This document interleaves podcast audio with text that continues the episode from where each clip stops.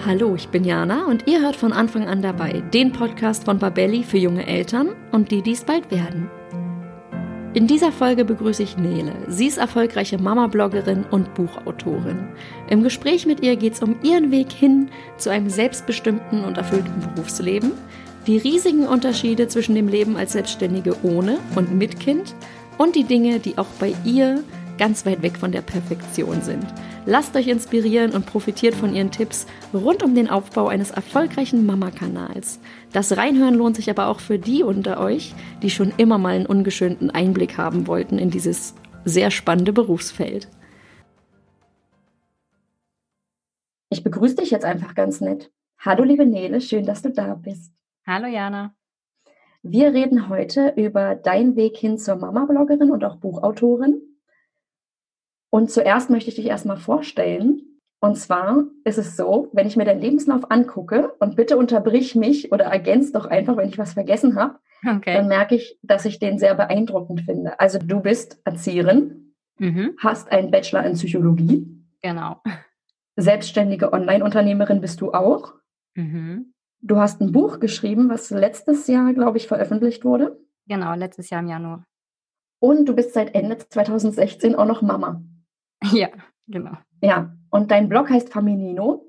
Und in deinem Buch Mama sein und auch auf dem Blog berichtest du eigentlich ziemlich ehrlich, finde ich, über den Druck, unter dem wir Mütter ganz häufig stehen und dass eben in unserem Mama-Leben auch nicht alles perfekt ist. Und was ich besonders schön und sympathisch finde, und ich glaube, was mich damals auch immer wieder auf deinem Blog gelockt hat, war dieses, dass du oder dass ich in jedem Artikel gemerkt habe, es ist wirklich so, dein Ziel ist, nicht zu bewerten oder zu urteilen, sondern erstmal Informationen zu vermitteln. Und dann, was wir Mütter oder Eltern daraus machen, ist dann irgendwie unser eigener Weg oder unsere eigene Entscheidung.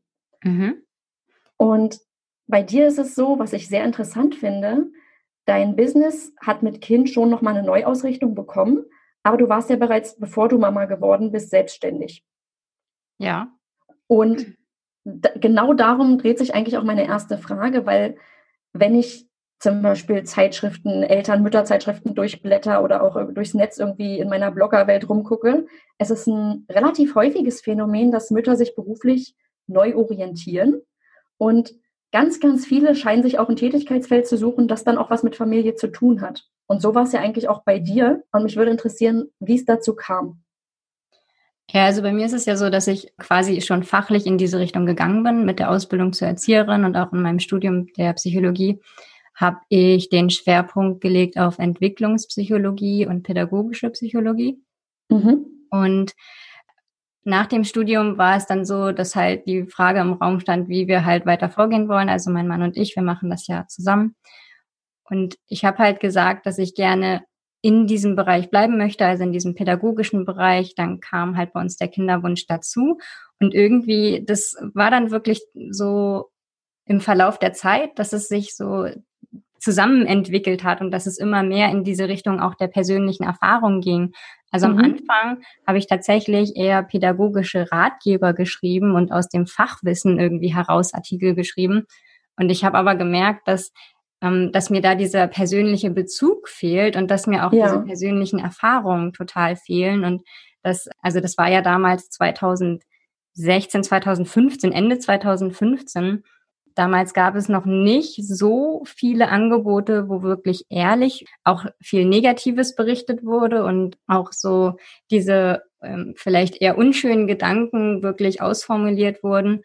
Und das habe ich dann einfach ja damals gemacht und auch sehr über unseren, sehr ausführlich über unseren Kinderwunsch zum Beispiel geschrieben, der halt sehr lange mhm. gedauert hat und der mich emotional ganz schön mitgenommen hat und aus der Bahn geworfen hat. Und ja, das kam damals wirklich gut an, auch bei den Leserinnen und ich habe viele Rückmeldungen bekommen und dadurch hat sich das dann entwickelt, dass es immer mehr in diese Richtung ging. Ah, okay. Das heißt, eigentlich kann man da auch oder kann ich so festhalten, es war auch ein Stück weit eigener Bedarf, aus dem du heraus dann geschrieben hast, persönliche Erfahrung vielleicht ein bisschen verarbeitet auch. Ja, auf jeden Fall. Weil da sind wir uns, glaube ich, ähnlich. Ich habe meinen Blog ja damals auch angefangen zu schreiben weil ich irgendwie, das war am Anfang fast ein bisschen wie Tagebuch. Also wirklich dieses auch negative Gedanken mal irgendwo hin, hinlassen und jetzt vielleicht nicht unbedingt meinem Umfeld nur damit auf die Nerven gehen, dass ich immer die gleichen gleichen Themen habe, sondern das einfach mal zu Papier oder auf, auf digital irgendwie gebannt niederschreibe. Ja. Und als ich dann gemerkt habe, dass das äh, Nerv trifft, dass ich also damit nicht alleine bin, war das natürlich für mich total heilsam im Sinne von, oh, okay, ich bin nicht total verrückt und verkorkst, sondern das ist, sind Probleme, vor denen ganz viele Mütter irgendwie stehen. Und genau. andererseits eben, ja, dieses, dieses selbst damit was verarbeiten, selbst damit was irgendwie aktiv machen, was nicht nur, was zwar einen Bezug zum Thema Familie hat, aber was äh, gleichzeitig auch mich ein bisschen, ein bisschen auf eine andere Art herausfordert als jetzt der Mama-Alltag oder das äh, leidige Thema Haushalt bei mir. Ja, genau. Und bei mir, wie gesagt, das hat so mit dem Kinderwunsch gestartet und das ist ja auch ein Thema, über das man jetzt wirklich nicht so viel redet und online mhm. habe ich halt dann wirklich gemerkt, wie viele Frauen das betrifft, dass sie irgendwie da länger warten müssen, als irgendwie das geplant war. Ich meine, das ist ja. ja immer schwierig geplant, aber dass es halt emotional sehr belastend sein kann. Und das Interessante für mich war halt dann festzustellen, so ich war irgendwie im Kinder, also in dieser Kinderwunschzeit war mein größtes Ziel, schwanger zu werden. Und mein, mein Gedanke war irgendwie, wenn ich, wenn ich endlich schwanger bin, wird alles gut. Und dann ja. festzustellen, dass dieser Gedanke ja leider ein Trugschluss ist und dass auch in der Schwangerschaft ich meine Wehwehchen hatte und meine Momente, wo ich dachte, oh Gott, das ist mir alles zu viel.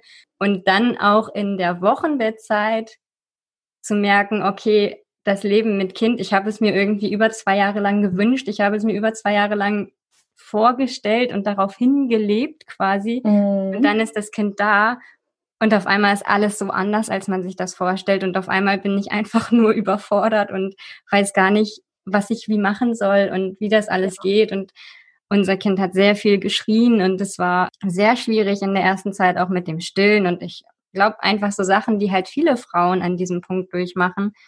Und ja, darüber so ehrlich zu reden und dann einfach auch die Rückmeldung zu bekommen, dass es anderen auch so geht und dass sie sich auch so fühlen und dass es halt auch okay ist, diese Gefühle zu haben und diese Gedanken, auch wenn man sich vorher das so sehnlich gewünscht hat.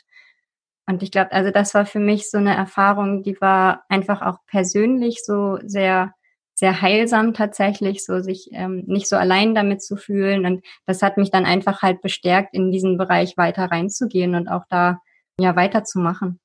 Ja, vor dieser Kinderwunschzeit, da haben dein Mann und du auch schon zusammengearbeitet. In was für Bereichen wart ihr da vorher unterwegs, dass vielleicht mal der Kontrast deutlich wird? Ja, ähm, wir haben damals angefangen mit Smartphones Senioren-Handys, Outdoor-Handys und Tablets, also so sehr technisch. Ich habe damals dann ähm, Tabellen einfach ausgefüllt, in die ich technische Daten eingetragen habe. Also wie viele, wie viele Prozessoren ein Handy hat und wie viel mhm. Akkulaufzeit und sowas. Ja, okay. Also wirklich nicht ganz so emotional und sensibel als Thema, kann ich so festhalten.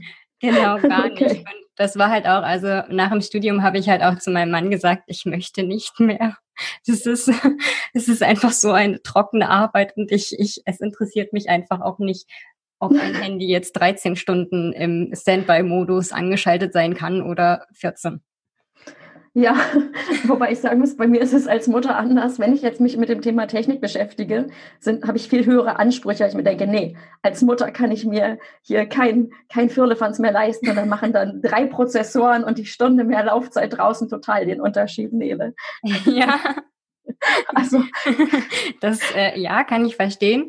Aber sich täglich damit auseinanderzusetzen, ist irgendwann halt so, hm, Okay. Verstehe ich. Gibt ja. mir jetzt nicht so, nicht so auch den, die Sinnhaftigkeit, die ich irgendwie in meiner Arbeit suche.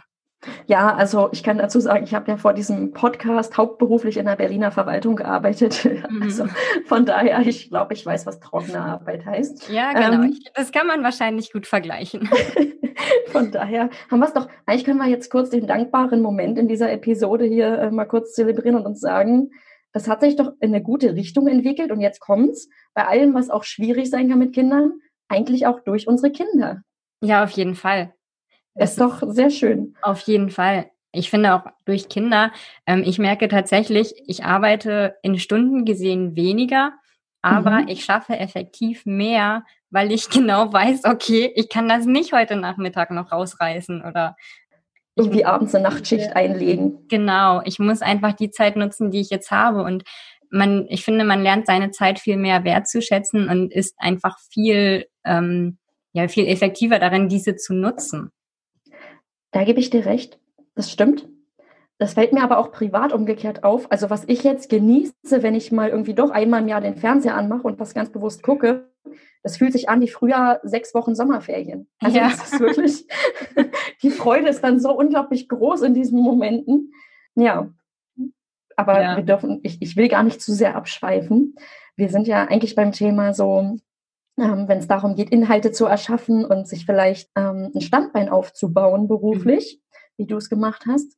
Und jetzt ist es ja so, ganz, ganz viele Mütter berichten heutzutage eigentlich aus ihrem Familienalltag und stecken da ganz viel Kreativität und Leidenschaft rein. Mhm. Und das ist jetzt auf Instagram oder vielleicht auch ein eigener Blog oder ich glaube, was auch echt stark im Kommen ist, ist YouTube.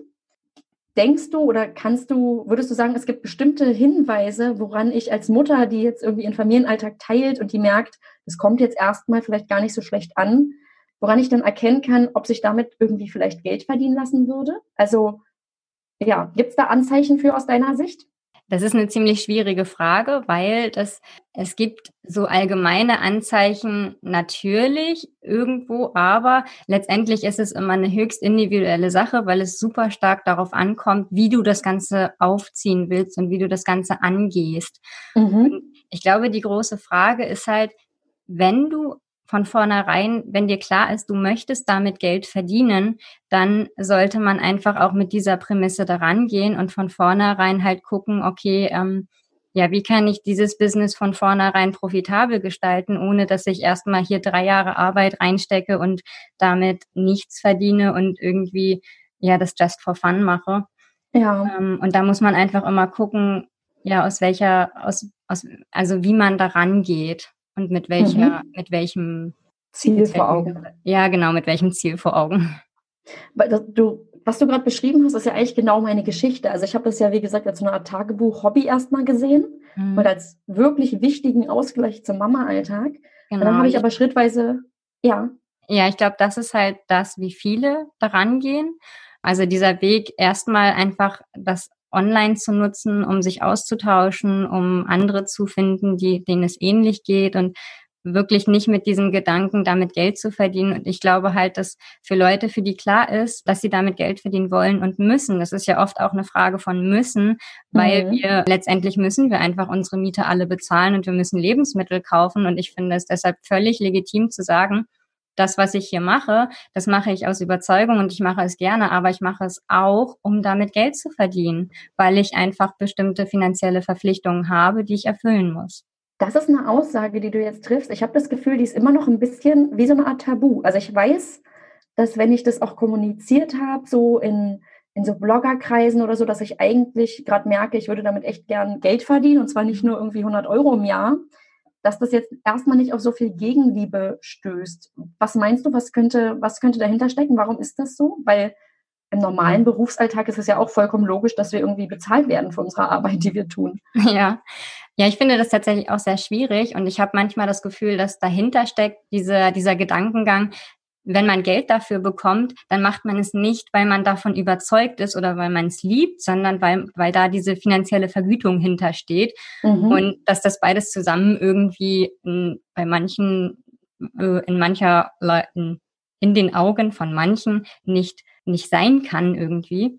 Mhm. Und das ist ja ein völliger Trugschluss. Also ich kann doch durchaus Sachen machen, einfach weil ich sie toll finde und weil ich es liebe, das zu machen und weil ich das Thema super klasse finde und weil ich mich eh damit beschäftige und gleichzeitig auch die Erwartung haben, dass ich dafür bezahlt werde. Denn das ist ja, wie du auch sagst, in jedem anderen Bereich auch so. Und wenn wir unseren Kindern irgendwie sagen, dass sie sich einen Beruf aussuchen sollen, den sie lieben, sagen wir ihnen da ja nicht gleichzeitig auch, na, da musst du halt auch auf Geld verzichten. Das stimmt. Das ist vielleicht ein echt guter Vergleich, ja.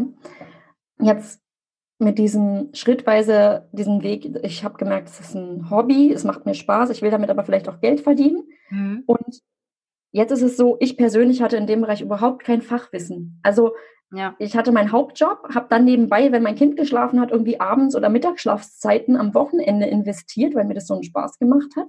Mhm. Und ich hatte aber, aber wie ich jetzt irgendwie was, wie ich meine Zielgruppe wirklich erreiche oder allein schon klar eine Zielgruppe zu definieren, Das hatte ich überhaupt nicht. Und wenn du jetzt eine Mama vor dir hast, die irgendwie sagt, ich plane irgendwie finanziell erfolgreich mit meinen Inhalten zu werden, weiß aber gar nicht, wo ich anfangen soll oder ich habe da ja. schon was seit einem Jahr gemacht. Hast du da Tipps, wie was da irgendwie vielleicht gute Ausgangspunkte wären? Ja, also es gibt ähm, verschiedene Modelle, online Geld zu verdienen. Und das eine, was ja ganz groß ist, vor allen Dingen halt unter Bloggern, ist halt über Kooperation. Das mhm. heißt, dass ich ähm, mit Firmen zusammenarbeite, dass ich für diese Firmen Inhalte erstelle, die auf meinen Kanälen poste und dafür von den Firmen einen festen Betrag bekomme. Mhm. Und für diese Art der Zusammenarbeit zählen vor allen Dingen halt ähm, Follower auf Social Media Kanälen. In der Regel ist das derzeit Instagram. Das mhm. heißt, dass die Firmen einfach gucken, okay, wie viele Follower hat der und anhand der Follower wird dann ein Betrag festgelegt, den man als Vergütung dann bezahlt. Ja. Dafür ist es halt einfach super wichtig dann, dass man so einen, einen Account aufbaut mit vielen Followern, dass man halt da Inhalte postet, mit denen die Leute stark agieren und dass man ähm, ja regelmäßig neue Inhalte bereitstellt. Das ist der Weg, den viele gehen, aber es gibt halt auch noch ganz viele andere Wege. Also was momentan ja auch ganz gut im Kommen ist, sind Online-Kurse, die man in mhm. ganz verschiedenen Bereichen geben kann, die man mhm. dann selber verkauft. Und was eher ja, in Bloggerkreisen ein bisschen vernachlässigt wird, ist das Affiliate-Modell, bei mhm. dem man halt Leuten Produkte empfiehlt und wenn diese Produkte dann gekauft werden, bekommt man eine Provision. Ja, es ist allerdings so, dass das über Social Media ein bisschen schwierig ist, weil man da schon eine extrem große Zielgruppe haben muss, damit es sich lohnt. Und da kommt dann zum Beispiel SEO ins Spiel, dass man halt seine Artikel optimiert für Google und darüber dann Leute auf die Seite kommen, die schon Interesse an diesem Produkt haben und dann ja. das kaufen. Jetzt kann ich für alle Wege, würde ich jetzt mal so einfach so sagen, wichtig ist, glaube ich, dass einem vorher bewusst ist, alle Wege sind auf jeden Fall Arbeit. Also jede Menge Arbeit ja. und vor allem auch ganz viel Arbeit, die halt nicht sichtbar ist im Hintergrund. Das heißt, wenn ich zum Beispiel einen Instagram-Account habe, wo ich meinen Alltag so ein bisschen zeige, da habe ich zum einen irgendwie eine große Konkurrenz, die ich mir anschauen müsste. Ich muss irgendwie so, so das Wissen haben, was auf Instagram gut geht und muss ja auch immer am Puls der Zeit bleiben. Mhm. Und gerade als Mama habe ich gemerkt, ähm, zum Beispiel Instagram ist überhaupt nicht mein Kanal für den Blog gewesen, weil ich einfach diesen, also ich habe meinen Kleinen ja auch nie gezeigt und auch seinen Namen nicht genannt. Ja. Und allein deswegen ist es halt einfach schwieriger. Jetzt Videos aus dem Alltag wollte ich damit automatisch schon nicht teilen.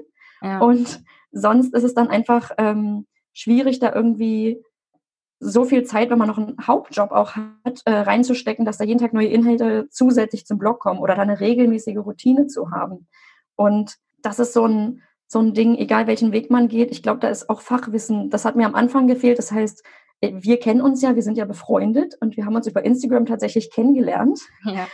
Und ich habe auch durch den Kontakt zu dir zum Beispiel erst gemerkt, was mir da wirklich alles fehlt an, mhm. an, an, an Wissen, was ich mir schrittweise angeeignet habe. Und dann habe ich aber gemerkt, wenn ich jetzt meinen Blog ähm, so aufziehen möchte oder anders gestalten möchte, müsste ich an jeden alten Beitrag tatsächlich ran. Und das, das wäre genauso viel Arbeit wie jetzt zum Beispiel einfach einen komplett neuen Podcast aus dem Boden zu stampfen. Mhm. Und dann habe ich gemerkt, meine Leidenschaft geht dann echt eher dahin und der Blog ist jetzt einfach so aus Finanzsicht unperfekt, aber das ist jetzt irgendwie mein Produkt oder mein, mein Werk, was da irgendwie eine ganz bestimmte Zeit von mir irgendwie widerspiegelt. Und damit bin ich jetzt auch fein. Aber das ist echt so, dass ich jeder Mama sagen würde, die damit startet, habt ihr irgendwie ein bisschen Wissen drauf. Hast ja. du da vielleicht Tipps, wo man da irgendwie, gibt es da gute Online-Kurse oder Sachen, wo man sagt, da kann man ähm, irgendwie auch als Mama flexibel am Abend mal ein bisschen, ein bisschen Recherche betreiben und da wirklich ähm, ja, sich weiterentwickeln? Ja, auf jeden Fall. Also erstmal möchte ich gerade noch mal vorwegnehmen, was du angesprochen hast mit der Arbeit, die man nicht sieht und der Vorarbeit, die man leistet. Das ist ein Punkt, den darüber sollte man sich immer im Klaren sein, wenn man sowas macht. Es hört mhm. sich immer so toll an, ja. So ein Instagrammer postet ein Foto und bekommt für dieses eine Foto, keine Ahnung, 1000 Euro, 2000 Euro, keine mhm. Ahnung, und selbst 300, ja. Es ist ein Foto. Das ist jetzt von außen betrachtet, sieht es aus, als wäre es keine Arbeit.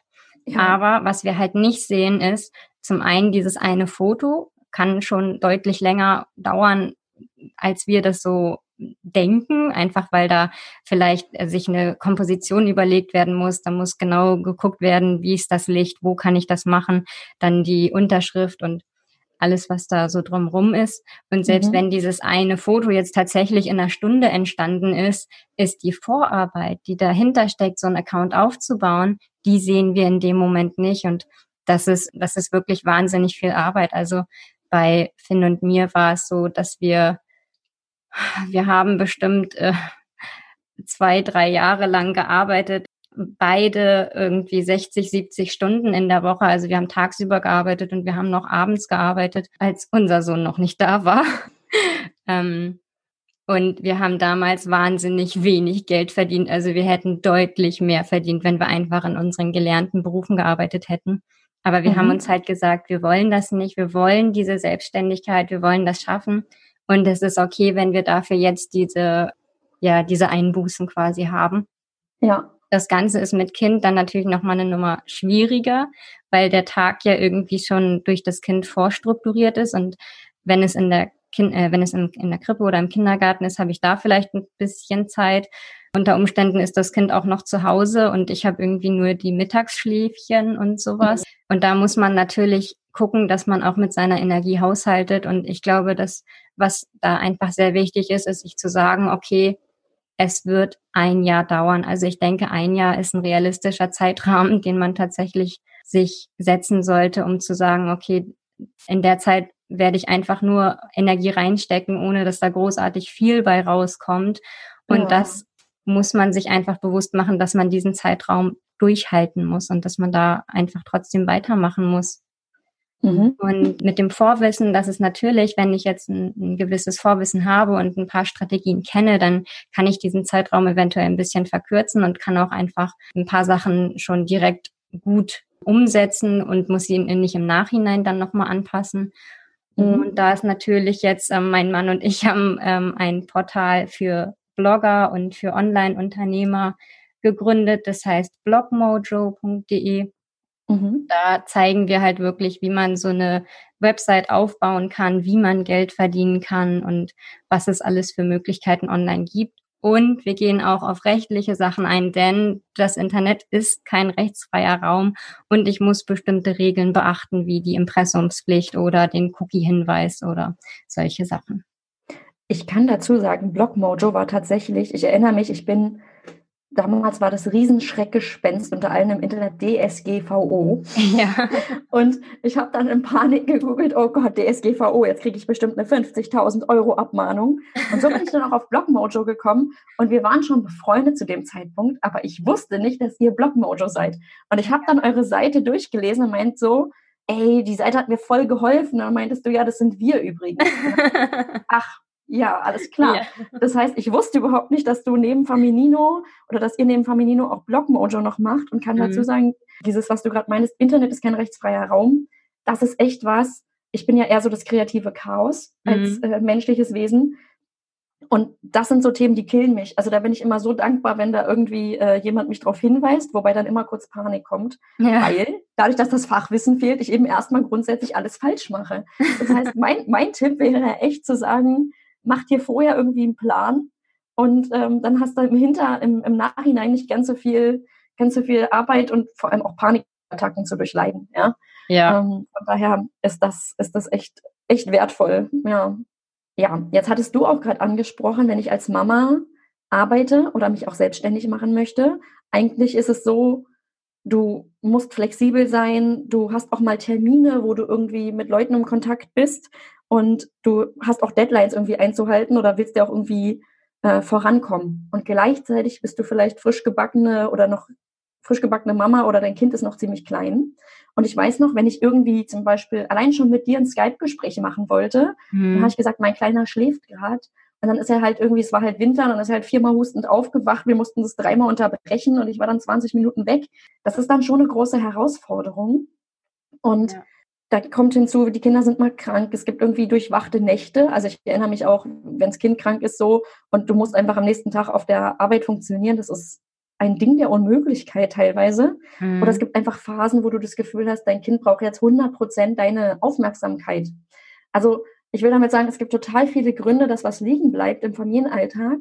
Und wie ist es bei dir? Wie organisierst du dich als selbstständige Mama? Und vielleicht gibt es irgendwie Hilfen, die, die da für dich extrem wichtig sind. Und vor allem, das würde mich auch wirklich interessieren, ich habe immer das Gefühl, du bist unglaublich motiviert.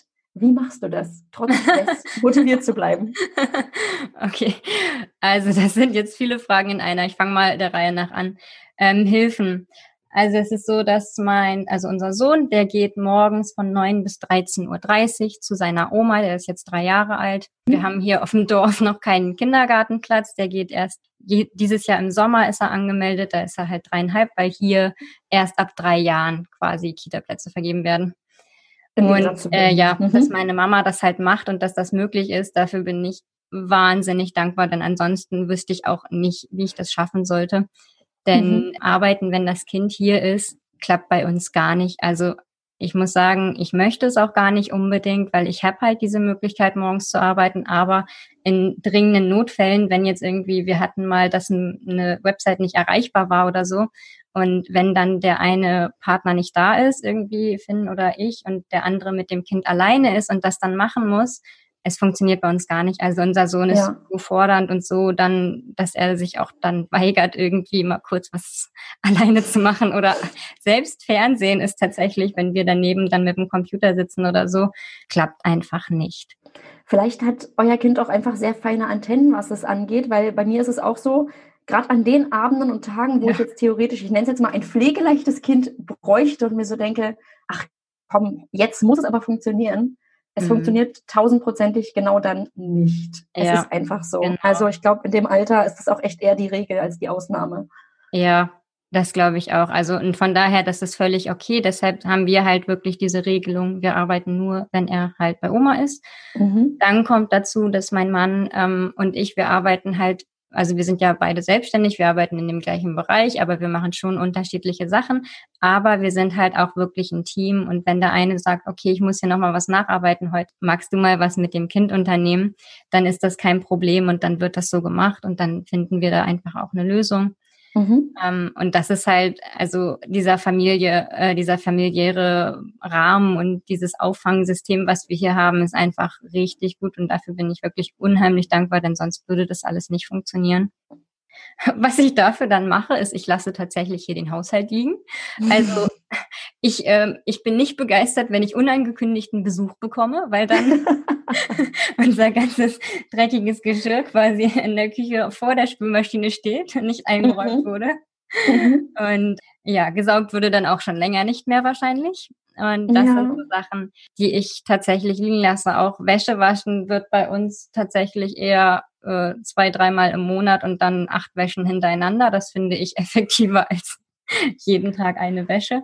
Moment, wie viel, wie viel Klamotten habt ihr denn? Ich könnte das überhaupt nicht durchhalten, weil mein Kleiderschrank leer wäre. Also zumindest wenn ich sage, ich wechsle. Viele. Ah, gut, da, da wird ein Ja, ja, nein, ich wasche äh, zwischendurch tatsächlich nur mal Unterwäsche und Socken und sowas, aber alles andere ähm, haben wir tatsächlich in ausreichenden Mengen.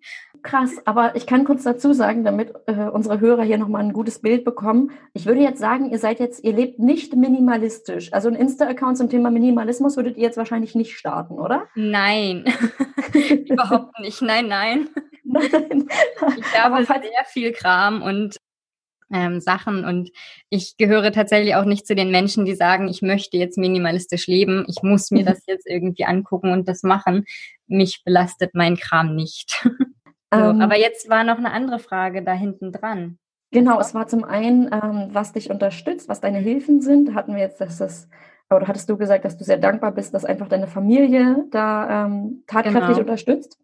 Und die Frage war aber auch, wenn wie du dich motivierst, weil ah, du ja. sehr motiviert bist und du kennst ja auch genauso wie jede Mama auch sehr stressige Phasen. Und als Selbstständige ist es so, da kannst du ja nicht sagen, boah, ich fühle mich heute und dann fühle mich heute nicht so, dann arbeite ich halt zwei Wochen mal nicht ganz so gut, ja. oder? Wie ist das? Ich hatte tatsächlich, also wir hatten jetzt privat ein bisschen hm, Probleme mit unserem Haus, das wir gekauft haben und da gab es ein riesiges Hin und Her und das hat mich emotional irgendwie sehr belastet und das war das mhm. erste Mal tatsächlich, seit wir selbstständig sind im Grunde, dass ich allein aufgrund meiner Befindlichkeit dann gesagt habe, ich arbeite zwei Tage nicht. Also mhm. das habe ich mir dann auch diese Zeit für mich genommen.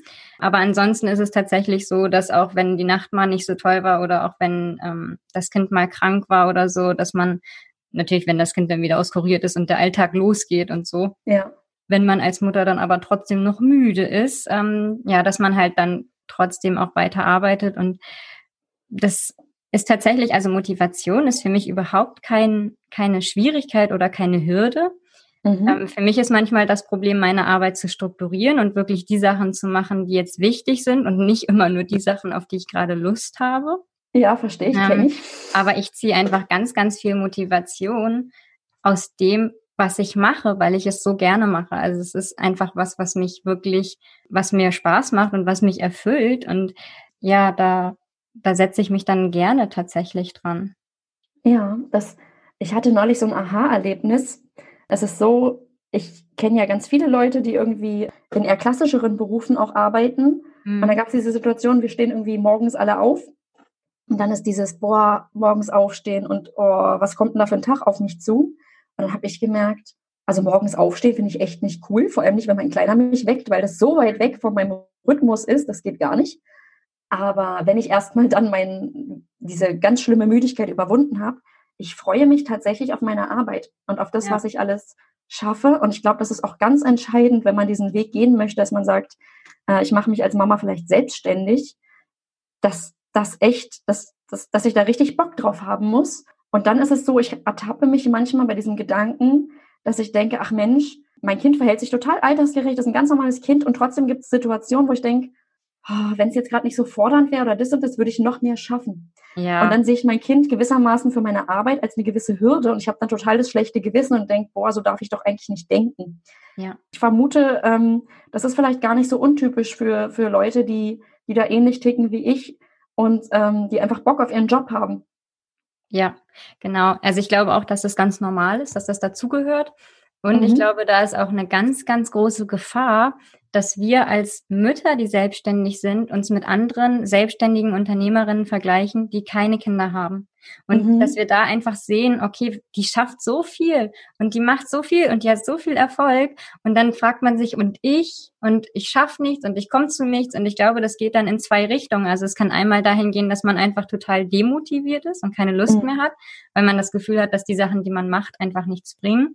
Oder ja. tatsächlich auch in die Richtung, dass man frustriert ist, weil man einfach nicht so viel Zeit hat, wie man gerne hätte. Und weil da so viele Sachen sind, die man gerne umsetzen möchte und wo man nicht die Zeit zufindet. Mhm. Und ich mhm. glaube, da ist es dann halt immer ganz wichtig, sich selbst zu erden und selbst wieder den Blick darauf zu lenken, dass ähm, Natürlich ähm, hat vielleicht die Frau ohne Kinder gerade in diesem Moment mehr Erfolg, aber das sagt ja nichts darüber aus, wie es in fünf Jahren ist. Und diese Zeit, die wir mit unseren Kindern haben, ist ja auch sehr wertvoll und ist ja auch was, was uns bereichert und was auch dann letztendlich dazu führt, dass wir als Unternehmerinnen vielleicht sogar dann am Ende erfolgreicher sind. Ja, stimme ich dir voll zu, bei diesem Aspekt zu sagen, die Kinder bereichern uns und lassen uns ja auch wachsen und das kommt ja. auch unserer Arbeit am Ende zugute. Ich habe mich erinnert, als du gerade geredet hast, ich habe vor kurzem, da gibt es eine Unternehmerin, die ähm, hilft Frauen ein bisschen dabei, finanziell erfolgreich zu werden. Mhm. Und ich finde die eigentlich super und denke mir, wow, was die alles angeht und ähm, die rockt das richtig. Und dann war aber diese Aussage so, hey, Schluss mit den Ausreden, egal ob du Mutter bist oder mhm. egal was deine Situation ist, du kannst es immer schaffen, wenn du nur willst.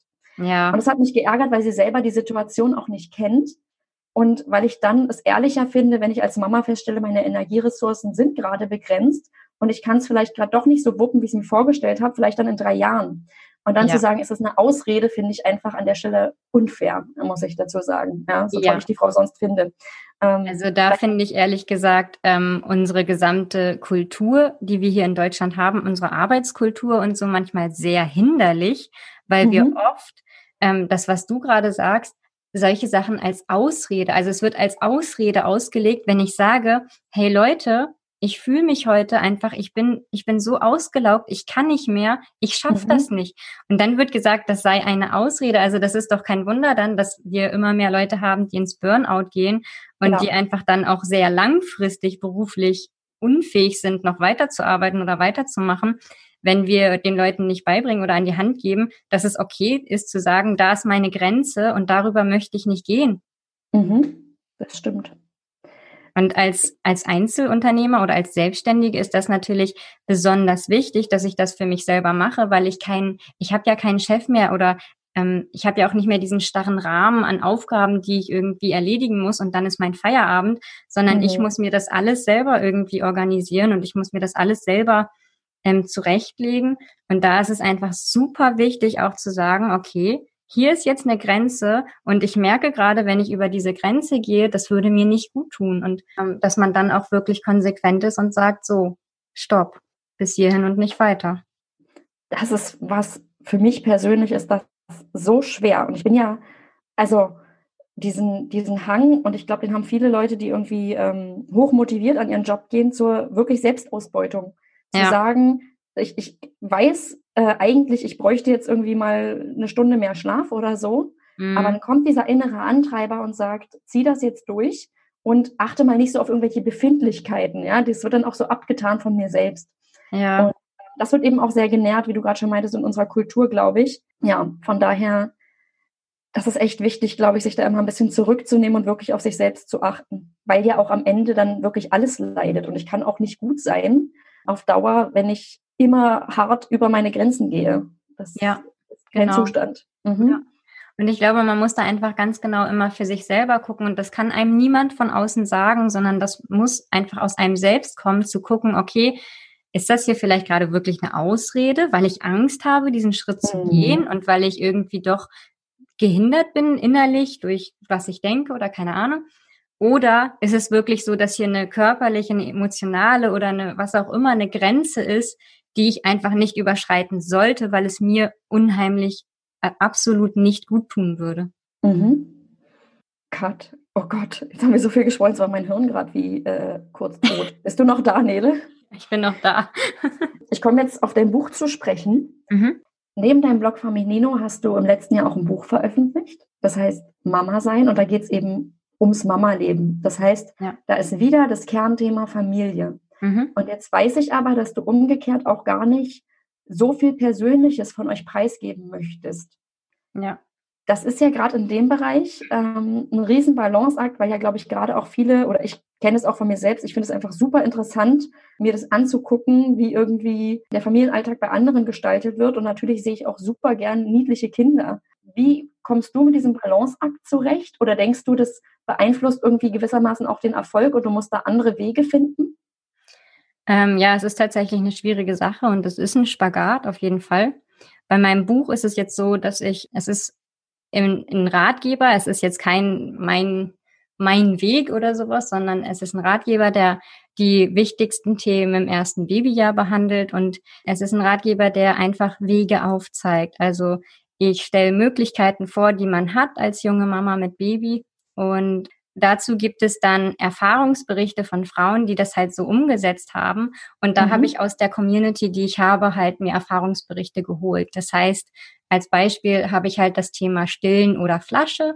Und ich beschreibe mhm. bei beiden, worauf man achten sollte, was halt wichtig ist und was es für Vor- und Nachteile gibt.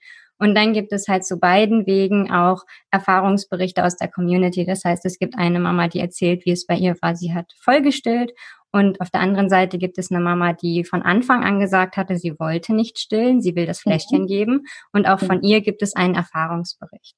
Und ich versuche einfach in diesem Buch nicht zu werten, sondern aufzuzeigen, was für Wege man gehen kann als Familie und dass das Wichtigste halt ist, dass man sich als Familie damit wohlfühlt.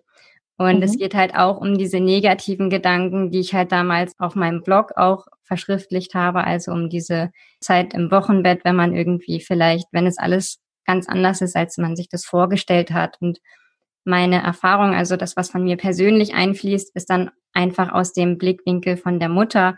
Und ich schreibe sehr wenig über mein Kind, weil das in diesem Zusammenhang tatsächlich irrelevant ist, sondern es geht vielmehr darum, was geht innerlich in mir als Mutter vor, wie fühle ich mich damit und mhm. wie verändert sich mein Leben. Ja. Und bei meinem Blog ist es so, dass ich mittlerweile, mein Sohn ist ja jetzt aus der Babyzeit raus und ich merke, dass sich bei uns vieles so eingependelt hat, würde ich sagen. Und dass diese sehr ja sehr re relevanten ersten Themen wie Stillen und Tragen und ähm, alles, was da halt am Anfang so auf einen zukommt, wickeln und keine Ahnung, dass das für uns einfach nicht mehr relevant ist. Und ich habe gemerkt, dass ich entweder jetzt tatsächlich die Möglichkeit habe, halt mehr über so Persönlichkeitsentwicklung und sowas zu reden bei Kindern, also dann mhm. Trotzphase und wie ist das, wenn der Charakter sich entwickelt und solche Sachen. Und da habe ich gemerkt, dass es für mich tatsächlich zu intim wurde, in dem Sinne, dass es einfach, dass mein Kind da absolut im Mittelpunkt gestanden hätte mit ja. seinen Verhaltensweisen. Und mhm. da habe ich für mich gemerkt, so, das ist nicht mehr meins. Darüber das ist sehr wichtig, dass darüber geschrieben wird und es gibt ganz, ganz tolle Blogs und ganz tolle Bücher, die, die dieses Thema behandeln. Für mich war es halt nicht der richtige Weg und ich habe dann gemerkt, dass es mir mittlerweile super viel Freude macht, mit meinem Kind zusammen zu basteln, mit ihm irgendwie Experimente zu machen oder ähm, irgendwelche kreativen Sachen und diese verblogge ich mittlerweile und da mache ich so kurze DIY-Videos auf meinen Social-Media-Kanälen, was sehr gut ankommt und wo ich einfach zeige, wie man die Zeit mit seinem Kind nutzen kann. Ja, ich finde das super interessant, weil die Aussage, die dahinter steckt, ist ja auch, dieses Familienleben verändert sich ständig und ja. damit auch, wenn das mein Beruf ist, damit auch automatisch mein Berufsfeld. Genau. Und was du auch gerade geschildert hast, das kenne ich auch von mir, dass ich irgendwann gemerkt habe, bei uns war es ja zum Beispiel auch so, äh, da war die Trennung vom Kindsvater, da gibt es jetzt irgendwie einen neuen Partner an meiner Seite, das ist alles total interessant oder auch ähm, mein Kind hat sich verändert und ich würde jetzt mit jedem Blogpost im Zweifel wirklich viel preisgeben. Ja. Und ich weiß ja nicht, wie mein Kind das irgendwann mal finden wird. Und ich habe mich dann selber auch damit einfach nicht mehr wohlgefühlt. Und deswegen ist es für mich jetzt auch der richtige Weg, ein bisschen weg von diesem die, der Fokus auf mich und meine Gefühle und diese erste Babyzeit, das weg, wegzunehmen. Und das finde ich super schön, dass du jetzt das Thema eben hast, DIY-Geschichten. Dazu muss ja. ich sagen, ich bin die schlechteste Bastlerin auf der ganzen Welt. Ich bilde keine kleinen Picassos aus. Ja, aber das ist das Ding. Ähm, das ist auch wieder was, ich gucke mir das an und es sieht mega mühelos aus. Also mhm. diese Videos, die du da machst, die sind ja auch sicherlich aufwendige Arbeit und Du ja. hast dir da auch richtig zu Hause so ein kleines Studio sozusagen eingerichtet, damit, das, damit du das richtig in Szene setzen kannst. Aber das sehe ich natürlich als Userin auch nicht. Für mich sieht es super aus, so Mama hat gebastelt und filmt es jetzt mal kurz, ja. Ja, im Idealfall ja Kind hat mit Mama was zusammen gemacht, ne? Okay, gut, das habe ich jetzt vergessen, weil ich jetzt Kind bastel. Ja, und das ist tatsächlich auch wieder eine Herausforderung. Also ich mache dann halt so Sachen wie Sterne falten und basteln und sowas. Und natürlich soll es für Kinder geeignet sein, aber ich möchte halt nicht so gerne mein Kind dabei filmen, denn das wäre unglaublich anstrengend für uns alle. Mhm. Und ich mhm. glaube, das wird unser Familienleben sehr stark belasten, ja. um es mal so auszudrücken.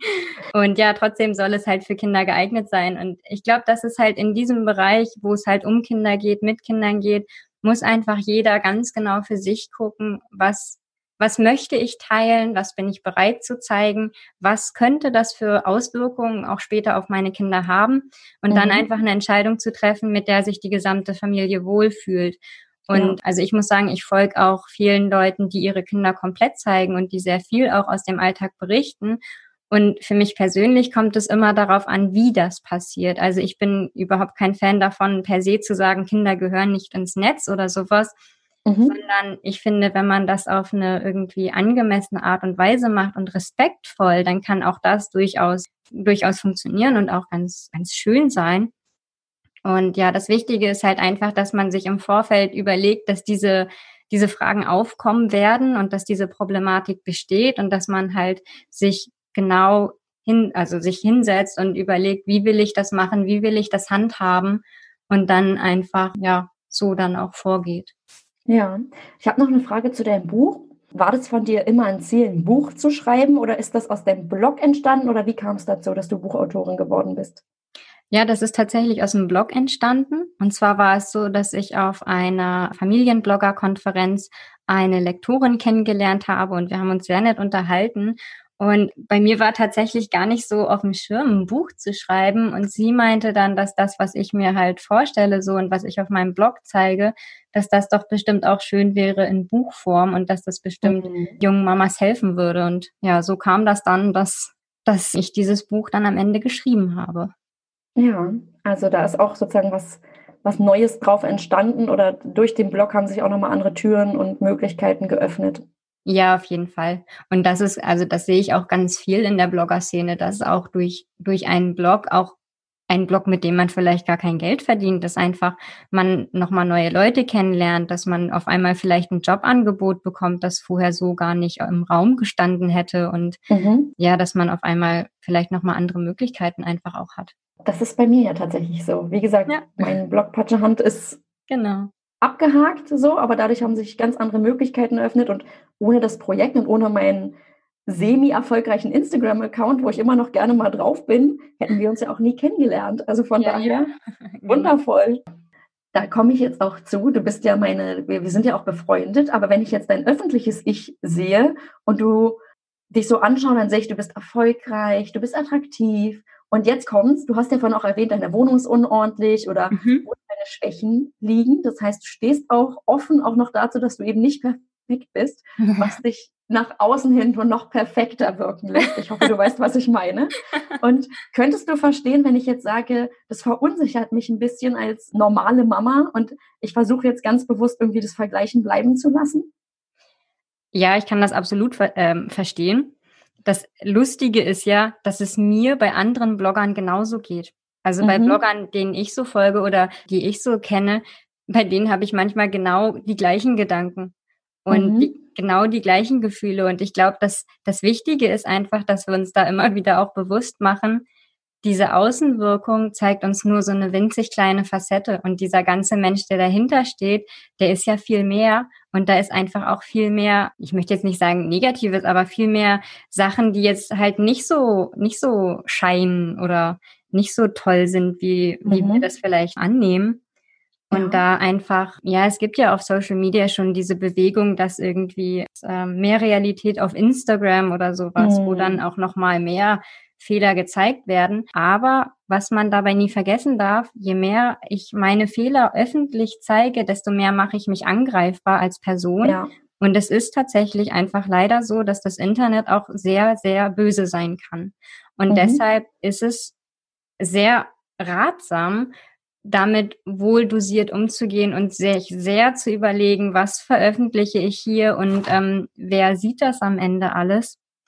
Und natürlich entsteht dadurch ein Bild, das irgendwo auch ein paar Fehler enthält und ein paar Schwächen zulässt. Aber die ganz großen Schwächen, die wird wahrscheinlich niemand von sich veröffentlichen, einfach weil, naja, weil ich mich damit als Persönlichkeit so stark angreifbar mache, dass mhm. das echt tierisch nach hinten losgehen könnte.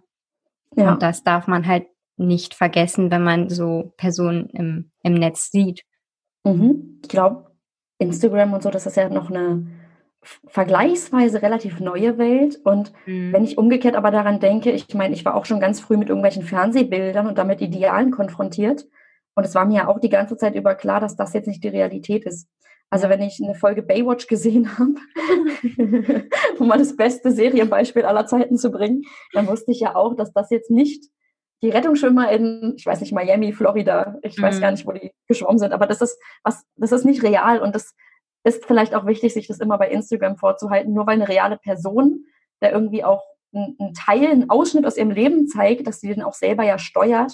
Und ja, ich persönlich veröffentliche jetzt auch keine Fotos, wo ich mich total schrecklich drauf finde. Ne? Das würde ich jetzt äh, nicht tun auf meinem äh, Instagram-Account oder so. Genau. Von daher, ich Genau, ja. und sich auch wirklich bewusst machen, auch all diese negativen Sachen, die diese Person da teilt, die teilt sie sehr bewusst mit uns. Ja. Das sind die Sachen, die sie da draußen auch sehen, sehen kann, sehen möchte. Aber das heißt nicht, dass es nicht noch andere negative Sachen gibt, die sie halt nicht teilt, ne? Also ja. das ist immer so dieser Trugschluss, wenn jemand sagt, er hat da eine Schwäche, zu denken, oh, aber meine Schwächen sind viel schlimmer dem geht's doch voll gut damit oder das ist doch alles nicht nennenswert, ähm, der hat doch gar keine Probleme. Denn es kann halt, wie gesagt, also es ist sehr wahrscheinlich, dass die, diese, diese wirklich krassen Themen, dass die nicht öffentlich ausgebreitet werden einfach. Was ich auch verstehen kann und was ja, ich auch ehrlicherweise nicht konsumieren würde. Also ich würde mir ja. nicht einen Account anschauen, wo jetzt jemand immer sein krassestes, schlimmstes Inneres nach außen kehrt. Weil ja.